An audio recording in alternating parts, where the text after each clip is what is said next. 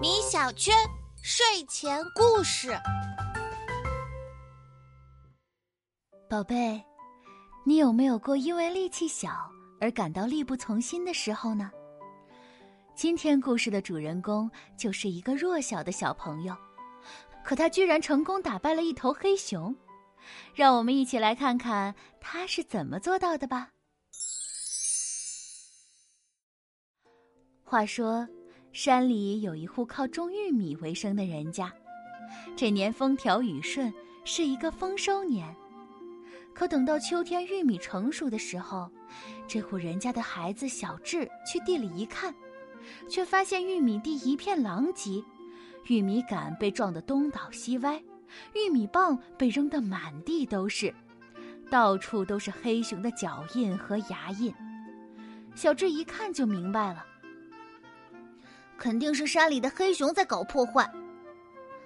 看到爸爸妈妈的劳动成果毁于一旦，小智生气极了，决定去找黑熊算账。大黑熊，你出来！你快点出来呀！话音刚落。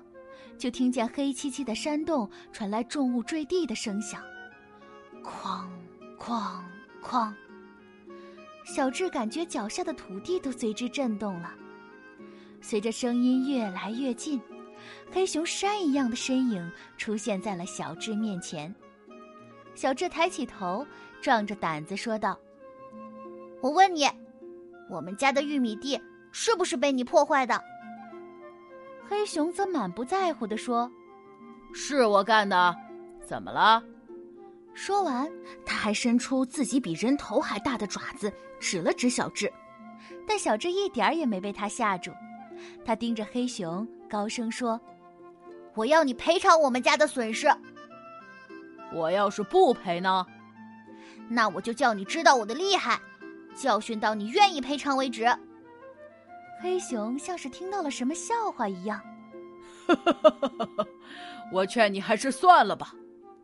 接着，他挥舞起自己肌肉遒劲的双臂，我力气大得很，打倒你就跟踩死一只蚂蚁一样容易，你还妄想要教训我？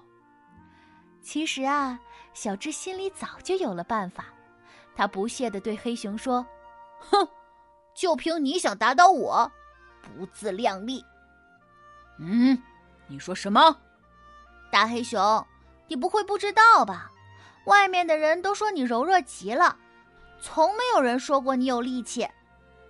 居然说我柔弱！黑熊气得直喘粗气，他指着一个磨盘大的石头说：“等我把这块石头抱起来，你就知道我有没有力气了。”嗯。黑熊马上抱起大石头，在小智面前走了一圈。你看我力气大吧？可小智却一直不吭声，直到黑熊抱着石头的手都酸了，才开口道：“我觉得能抱起石头不算力气大，能拔起一棵树才算力气大呢。”石头哐的一声砸在地上，黑熊又冲进了树林里。好。我这就去拔给你看。可当黑熊正要拔树时，小智却制止了他。黑熊，你这也太没本事了吧！居然只拔这么细的树。黑熊又被小智激怒了，于是他找出了树林里最粗最壮的那棵大树，双臂死死的抱住树干。你给我瞧好了！呃，呀！黑熊用了九牛二虎之力，花了好半天的时间，终于把那棵大树拔了出来。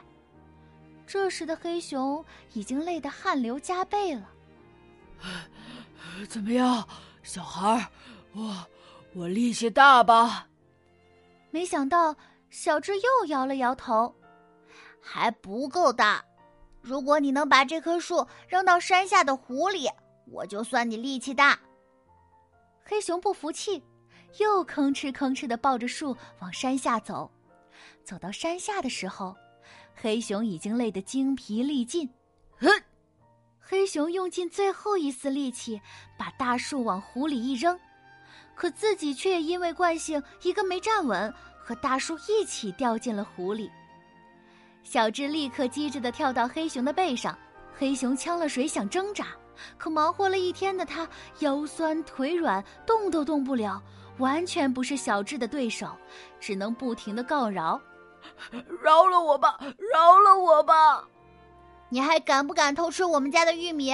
还敢不敢搞破坏了？我不敢了，我不敢了！”黑熊被小智好好的教训了一顿。最后不得不乖乖答应了小智的要求，他把自己当成耕牛，用自己一身的力气给小智家耕田、种地、干各种农活儿，当做他搞破坏的赔偿。小智巧妙地运用自己的智慧，设下了连环计，让黑熊自己耗光了力气，最后轻松取胜。你以后遇到问题的时候，也可以试着开动自己的大脑，想想办法，说不定会有意想不到的惊喜呢。好了，宝贝，晚安。